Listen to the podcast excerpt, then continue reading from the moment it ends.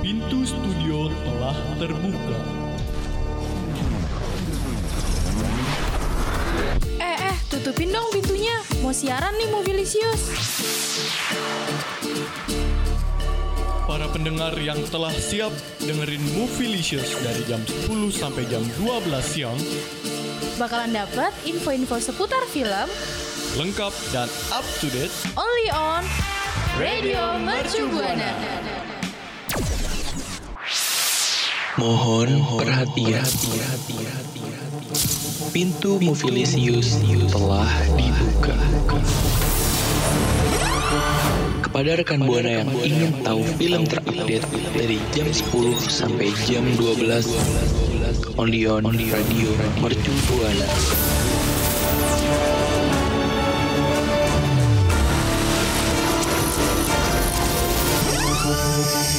Only on Radio Mercu Buana.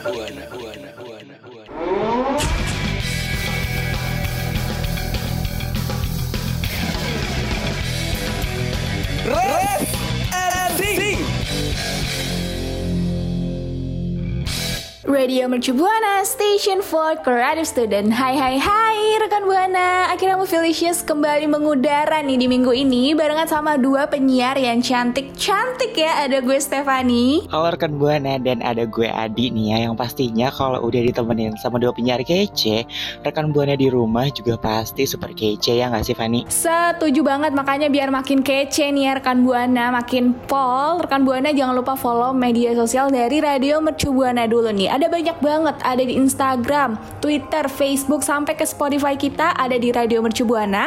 Dan pastinya rekan Buana bisa banget nih baca-baca artikel yang super menarik dan informatif banget ada di website kita di radiomercubuana.com.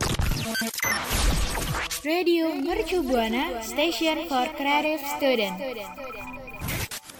Eh, Stefani nih ya, sama rekan Buana di rumah. Ini kan sekarang baru awal bulan nih. Hmm, kenapa tuh awal bulan tuh? Udah gajian? Kalau gajian sih udah ya, pasti ya rekan Buana di rumah juga pasti lagi banyak-banyaknya nih cuan. Tapi bukan itu nih Stefani yang mau gue bahas. Kalau awal bulan kayak gini, paling enak tuh kita nyajiin satu informasi soal film yang baru aja rilis. Ah iya bener banget ya Karena pasti selalu aja nih di setiap bulan Di setiap waktu pasti ada aja nih Film-film seru yang bakalan rilis atau baru rilis Emang ada apa sih kalau awal bulan November gini nih? Hmm, betul setuju banget. Nah, di bulan November ini itu ada satu film dari Netflix yang bakalan tayang dan bakalan muncul di bulan November yaitu judulnya adalah Pacing. Uh, judul filmnya ini banget ya Sederhana gitu, cuman satu kata Mm-mm. Tapi kayaknya Betul. maknanya dalam nih ya, pressing gitu Emang ini film ceritanya tentang apa sih? Siapa sih yang meranin? Aduh, kalau ada yang lebih dalam maknanya ya dari Palung Mariana, Hmm. ya si film Pacing ini nih Stephanie ya. Nah, film yang disutradarai dan ditulis sama si Rebecca Hall ini itu tuh punya genre drama hitam putih gitu, which di mana filmnya tuh hitam putih, film 2021 tapi hitam putih, keren banget gak sih? Hmm, menarik banget ya film hitam putih karena jarang-jarang loh sekarang film hitam putih itu eh, diproduksi lagi gitu kan biasanya film yang warnanya justru lebih menarik, ton warnanya yang lebih berwarna gitu. Tapi kali ini film hitam putih ya. Biasanya kalau film hitam putih tuh kalau nggak dokumenter tuh biasanya ngambil latar tahun 1920-an atau 1800-an gitu. Iya nggak sih? Betul betul banget. Jadi film Pacing ini tuh diadaptasi dari novel yang terbit pada tahun 1929. Karyanya Nella Larsen dengan judul yang sama gitu. Film ini kan kayak yang udah gue mention tadi ya, dia bakalan tayang uh, bulan November. Terus nih ya bintang-bintang yang ada di film itu tuh ada Tessa Thompson, Ruth Nega, Andre Holland, Bill James sampai ke Benga Akinabe. Keren banget ya sih? Hmm, dari aktor aktrisnya aja nih udah menarik banget gitu ya. Apalagi acting-acting yang bakalan disampaikan di film itu kayaknya bakalan lebih mantap lagi sih ya. Betul, kayak mau gue kasih tahu nggak sih sedikit sinopsisnya dari film Pacing ini? Mau banget dong mau Karena gue udah tertarik banget sih jujur Dari yang lo bilang itu filmnya hitam putih aja tuh rasanya kayak menarik gitu loh untuk ditonton. Apa sih emang sinopsisnya ceritanya tuh tentang apa? Oke, kita mulai ya dari latarnya. Jadi uh, film Pacing ini itu berlatar kehidupan tahun 90-an, Hmm. 1920-an nih rekan Buana ya di New York City gitu. Di mana rasisme tuh lagi gencar-gencarnya kan ya Hmm, tahun-tahun segitu tuh di sana. see. Iya sih ya benar ya karena eh, pada tahun itu masih awal-awal tahun 1900-an lah ya bisa dibilang itu memang masih banyak banget isu-isu sosial yang masih panas gitu ya yang masih hangat buat diperbincangkan pada saat itu. Kalau sekarang kan kayak eh, lebih berbaur gitu kan ya lebih eh, fleksibel gitu. Kalau dulu itu memang eh, banyak gitu ya isu-isu sosial yang masih gencar-gencarnya gitu. Betul, setuju banget. Nah sekarang sih udah mulai melek ya soal keberagaman itu. Nah terus kita balik lagi ke pacing nih rekan buana. Pacing ini menceritakan tentang Anne, seorang wanita keturunan Afrika Amerika dan Claire temannya yang berkulit putih gitu. Di mana keduanya ini tuh dulu sempat eh, berteman gitu ya di kelas menengah, kemudian bertemu lagi pada masa dewasa gitu.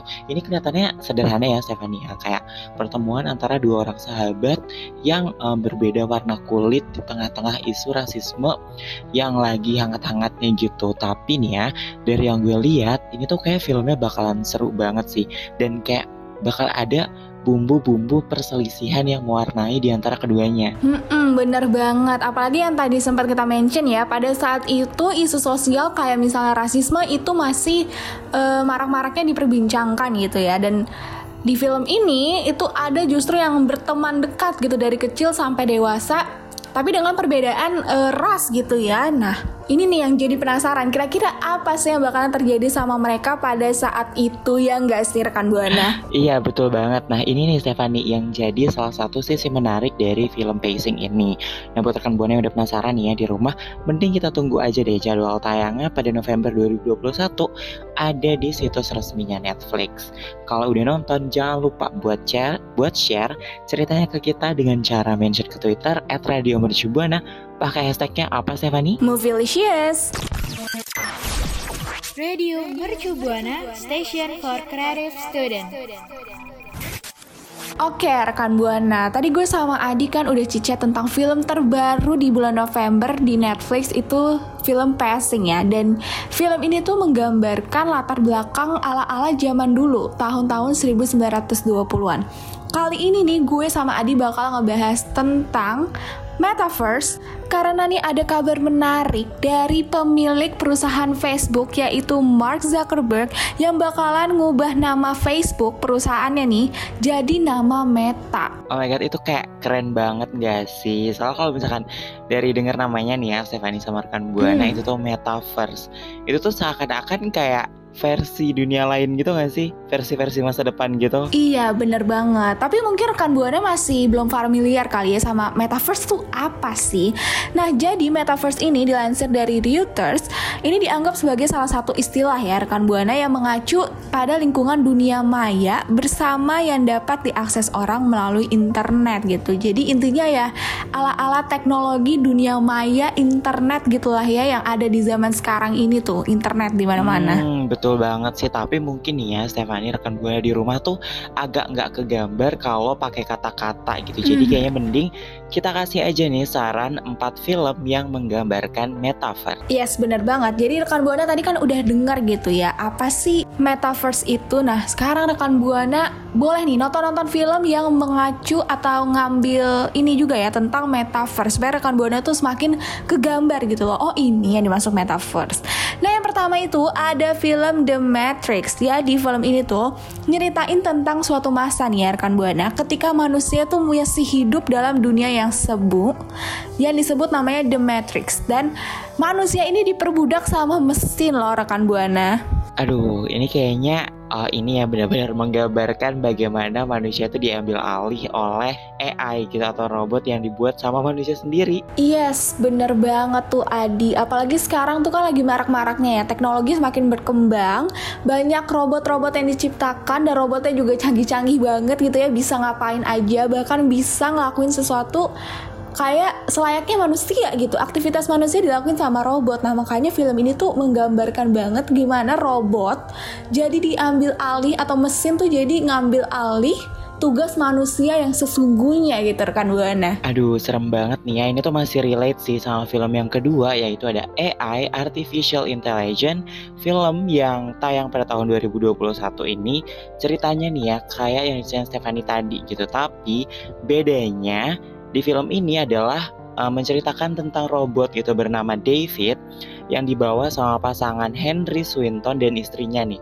Jadi nih ya Stephanie sama rekan Buana, si David ini kan robot gitu yang punya kecerdasan gitu ya. Jadi dia bisa berpikir layaknya Hmm. manusia yang diciptakan untuk menggantikan uh, anak mereka nih yang lagi sakit. Oh. Tapi masalah tuh timbul pas anaknya ini udah mulai sembuh dan dia iri sama keberadaan David. Oh my god. Aduh ini gimana ya? Gue mau mau ngebayangin juga jadi bingung gitu ya. Di satu sisi anaknya lagi sakit dan orang tuanya mungkin ini kali ya kangen gitu loh sama keberadaan anaknya. Makanya dia jadiin eh, robot itu jadi selayaknya anaknya gitu ya. Tapi pas anaknya udah sembuh udah sadar terus tahu ternyata ada istilahnya yang gantiin dia gitu ya jadi iri gitu ya jadi serba salah juga nggak sih rekan buana Betul-betul setuju sih ini sih balik lagi ya jatuhnya ke pertarungan antara manusia dan robot lagi. Eh, eh, bener banget. Tapi kalau film yang satu ini nih rekan buana ini justru film yang menatap masa depan banget nih. Karena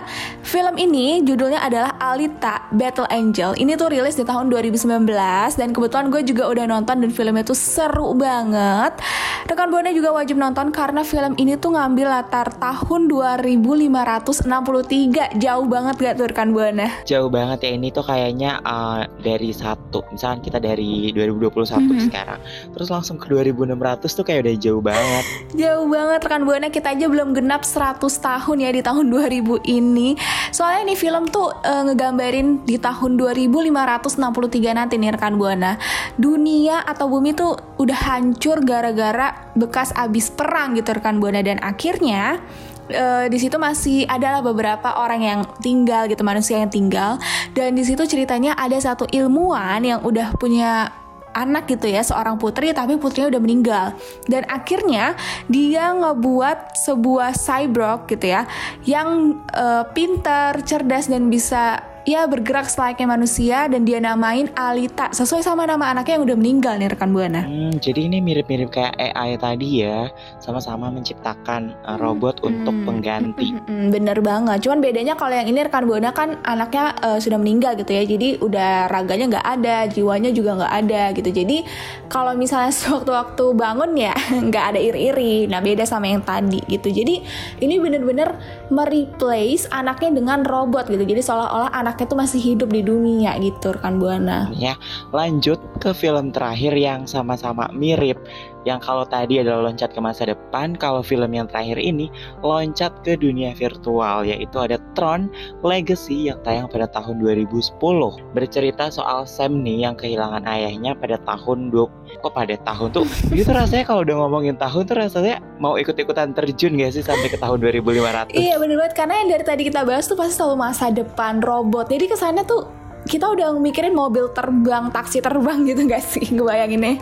Betul, aduh kita balik lagi nih ya rekan Buana ke Tron Legacy. Jadi ceritanya itu tentang Sam yang kehilangan ayahnya tuh 20 tahun lalu gitu. Mhm. Terus nih suatu hari uh, Sam ini tuh menyelidiki peninggalan ayahnya. Uh, Terus akhirnya dia nggak sengaja masuk ke dunia virtual dan ketemu sama ayahnya di sana. Jadi tuh mereka tuh ternyata terjebak gitu di sana selama 20 tahun lamanya gitu. Jadi Sam tuh sama ayahnya akhirnya mikirin nih gimana sih caranya biar keluar dari dunia virtual. Oh my god, ini nggak tahu mau senang, mau takjub atau mau takut gitu ya terjebak di dunia virtual selama bertahun-tahun. Karena kebetulan ya rekan buana partner gue nih si Adi udah terjebak jatuh cinta sama orang di virtual ya Adi ya.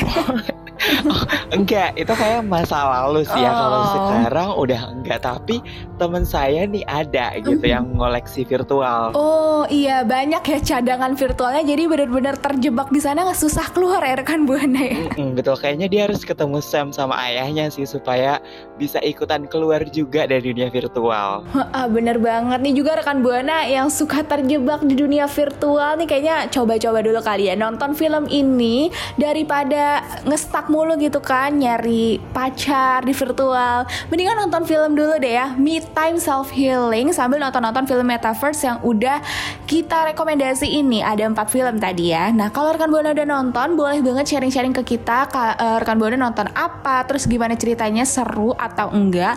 Langsung aja mention ke twitter kita di @radiomercubuana dan jangan lupa hashtagnya apa di? Movielicious Radio Mercu Buana Station for Creative Student. Kalau tadi kita udah balik nih rekan buah Eko udah balik. Kalau kita udah menuju nih ke masa depan gitu ya, ke tahun 2500. Sekarang di reveal review film kita bakalan balik lagi nih ke masa sekarang dan ngomongin soal kepercayaan-kepercayaan yang udah ada sejak zaman dulu nih ya. Stefani gue mau nanya dulu deh. Buat lo nih ya, lo tuh kadang percaya gak sih sama kepercayaan yang ada gitu? Hmm, gue sih sebenarnya tuh rada percaya nggak percaya gitu loh. Karena percayanya itu karena gue yakin gitu di sebelum kita lahir atau mungkin sebelum uh, orang-orang di sini udah pada rame gitu ya di dunia itu pasti ada sesuatu yang emang udah jadi kepercayaan sejak dulu dan emang harus dihargai sampai kita hidup sekarang ini gitu. Tapi di sisi lain gue juga kayak yang masih nebak-nebak gitu loh ini bener atau enggak sih? Karena gue belum pernah ngerasain apa namanya belum pernah um, ngerasain kepercayaan-kepercayaan zaman dulu gitu. Misalnya kan kalau kepercayaan zaman dulu uh, ada dukun gitu misalnya. Nah dukun itu gue belum pernah kayak interaksi secara langsung sama dukun atau mungkin pakai jasa dukun gitu. Gue belum pernah gitu. Jadi gue kayak ya percaya nggak percaya gitu sih. Kalau lo emang gimana sih? Hmm, kalau gue sih sama ya sebenarnya sama juga kayak masih skeptis gitu. Hmm. tapi nih ya buat kita kita yang masih skeptis dan buat rekan buah di rumah juga nih ya ada nih satu film yang kebetulan ngangkat soal kepercayaan dulu, terutama dukun. Satu film dari Thailand yang akhir-akhir ini lagi viral banget. Hmm, kayaknya gue tahu nih film apa nih. Pasti tahu sih. Apalagi kalau bukan The Medium, film yang baru kemarin rilis di layar lebar ini itu menjadi uh, salah satu film dokumenter gitu ya yang hangat diperbincangkan saat ini karena tadi dia ngebahas soal sesuatu yang nggak biasa gitu di mana uh, film yang dikemas dalam bentuk dokumenter ini ya itu tuh ngebahas soal dukun dan kepercayaan-kepercayaan di desa kecil gitu di Thailand. Hmm, bener bener bener. Apalagi Thailand itu kan tetangga kita gitu ya Indonesia dan Indonesia juga kental banget sama kepercayaan dukunnya gitu sama budayanya. Jadi ya nggak kaget lah ya kalau misalnya di Thailand pun juga ada dukun-dukunan gitu. Betul Betul, jadi nih ya. Tapi lo udah nonton belum sih sebelum kita cerita lebih lanjut? Gue sih udah, gue udah. Rekan Buana mungkin beberapa juga udah pada nonton kali ya. Betul nih, buat rekan Buana yang belum nonton, uh, tetap bisa sih dengerin ceritanya karena abis dengerin wajib langsung nonton ya. Hmm. Yang pasti nontonnya di bioskop, di situs-situs resmi. iya bener banget ya rekan Buana. Awas aja nih nyolong-nyolong nontonnya di website-website ilegal tuh dilarang banget ya. Betul nih, jadi uh, The Medium ini itu diawali dengan cerita atau wawancara yang dilakukan bersama Nim gitu seorang dukun yang terkenal di salah satu desa terpencil gitu. Jadi Nim ini tuh kayak diberkahi gitu sama si Dewi Bayan. Hmm, iya iya iya. Terus gimana tuh? Nah, terus nih ya uh, ceritanya ini atau konfliknya ini tuh berasal pertama kali itu dari Ming gitu. Jadi Ming ini itu adalah keponakannya Nim gitu. Ming ini tuh dirasuki oleh uh, roh-roh jahat gitu yang ada pada uh, satu gedung besar gitu kan. Coba bayangin deh satu gedung besar itu tuh rohnya semuanya masuk ke dalam satu raga manusia. Iya bener banget apalagi dia ini seorang perempuan gitu kan. Ibaratnya perempuan itu kan apa ya lemah lembut gitu kan. Bayangin kalau misalnya roh-roh jahat yang notabene energinya gede kuat masuk ke suatu tubuh yang lemah lembut. Nah itu coba bisa dibayangin gak tuh? Gimana bentuknya? Aduh itu sih udah nggak kebayang banget ya. Kayak pasti si Ming aja nih di filmnya itu benar-benar nggak kuat gitu. Dan experience gue nonton The Medium ini tuh benar-benar kayak benar-benar kayak diajak dan ceritanya tuh kayak relatable banget dan mungkin bisa terjadi. Yes bener banget ya. Apalagi apalagi kan ini juga ceritanya bukan cerita yang imajinatif gitu. Maksudnya bukan setan-setan yang misalnya dari TV atau dari mana gitu. Tapi ini emang berdasarkan budaya berdasarkan kepercayaan yang sebenarnya mungkin aja terjadi di dunia nyata. Bener gak sih? Betul banget sih setuju nih buat rekan buana yang mau nonton. Ada trigger warning yaitu banyak banget darah dan ada beberapa adegan-adegan kekerasan gitu. Buat gue pribadi sih itu lumayan mengganggu ya karena gue nggak terlalu suka sama adegan kayak gitu. Tapi nih ya, uh, buat gue pribadi si The Medium ini tuh awal-awalnya emang ngebosenin. Mhm. Di tengah-tengah tuh mulai menggugah, pas di akhir itu tuh baru deh. Baru bener-bener meledak banget. Mm-mm, benar setuju banget ya. Jadi buat rekan buana yang misalnya udah pengen nonton gitu ya setelah dengerin ini, rekan buana siapin diri aja deh ya, siapin mental, pikiran, fisik, raga, jiwa gitu kan, supaya rekan buana nanti pas nonton udah tinggal enjoy aja filmnya. Kalau misalnya dari rating nih di, lo berapa kasihnya? Ah, kalau rating sih gue ngasihnya 8 dari 10 ya Karena pas nonton juga itu uh, rada spesial karena nggak sendiri Oh sama orang tersayang ya, Adi ya. uh, Sebenarnya kayak lagi pra sayang sih Belum gitu Ada ya rekan buana prasayang ya. Mungkin lagi PDKT-an kali ya nih partner gue. Uh, uh, Kurang lebih seperti itu lah ya Oke oke, kalau misalnya dari lo 8 nih ya, kalau dari gue sih lebih ke 5 ya rekan buana karena gue nggak terlalu ngefans banget sama ini film. Kok soalnya gue tuh beberapa kali tuh sempat ini loh ya, sempat kayak mual-mual gitu ngeliatnya karena emang adegannya tuh mengganggu banget tuh bener tadi kata Adi. Hmm, berarti nih ya rating dari lo ini nggak jauh-jauh dari rating IMDb Di mana di IMDb The Medium tuh dapat rating 6,7 Hmm, ratingnya nggak beda jauh lah ya dari gue. Kalau rekan buana sendiri punya rating berapa sih untuk film ini? Langsung aja yuk sharing-sharing di Twitter kita dengan mention kita di @radiomercubuana dan jangan lupa hashtagnya Movielicious. Radio Mercu Buana Station for Creative Student. Setelah berkelana jauh dari masa depan, masa sekarang sampai masa lalu, gue sama Adi kayaknya harus pamit undur suara karena udah nemenin rekan buana dari masa ke masa ya. Heeh, betul itu saking nggak kerasanya kita sampai ngomongin segala macam kepercayaan gitu ya dan waktu ke waktu tuh semua udah kita bahas. Heeh, bener banget. So rekan buana kalau misalnya masih penasaran ada apa aja sih di seputar dunia perfilman, jangan lupa untuk dengerin Movielicious di setiap hari Rabu di jam 10 pagi ya rekan buana. Betul dan buat rekan buana juga jangan sampai ketinggalan informasi soal Radio Mercu Buana.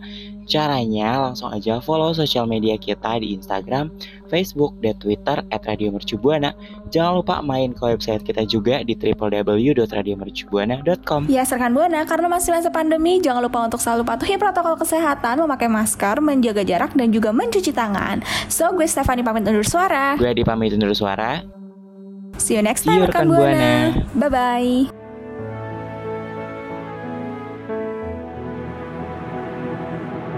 Pintu Movielicious telah ditutup. Sampai bertemu di hari Rabu, only on Radio Mercu Buana.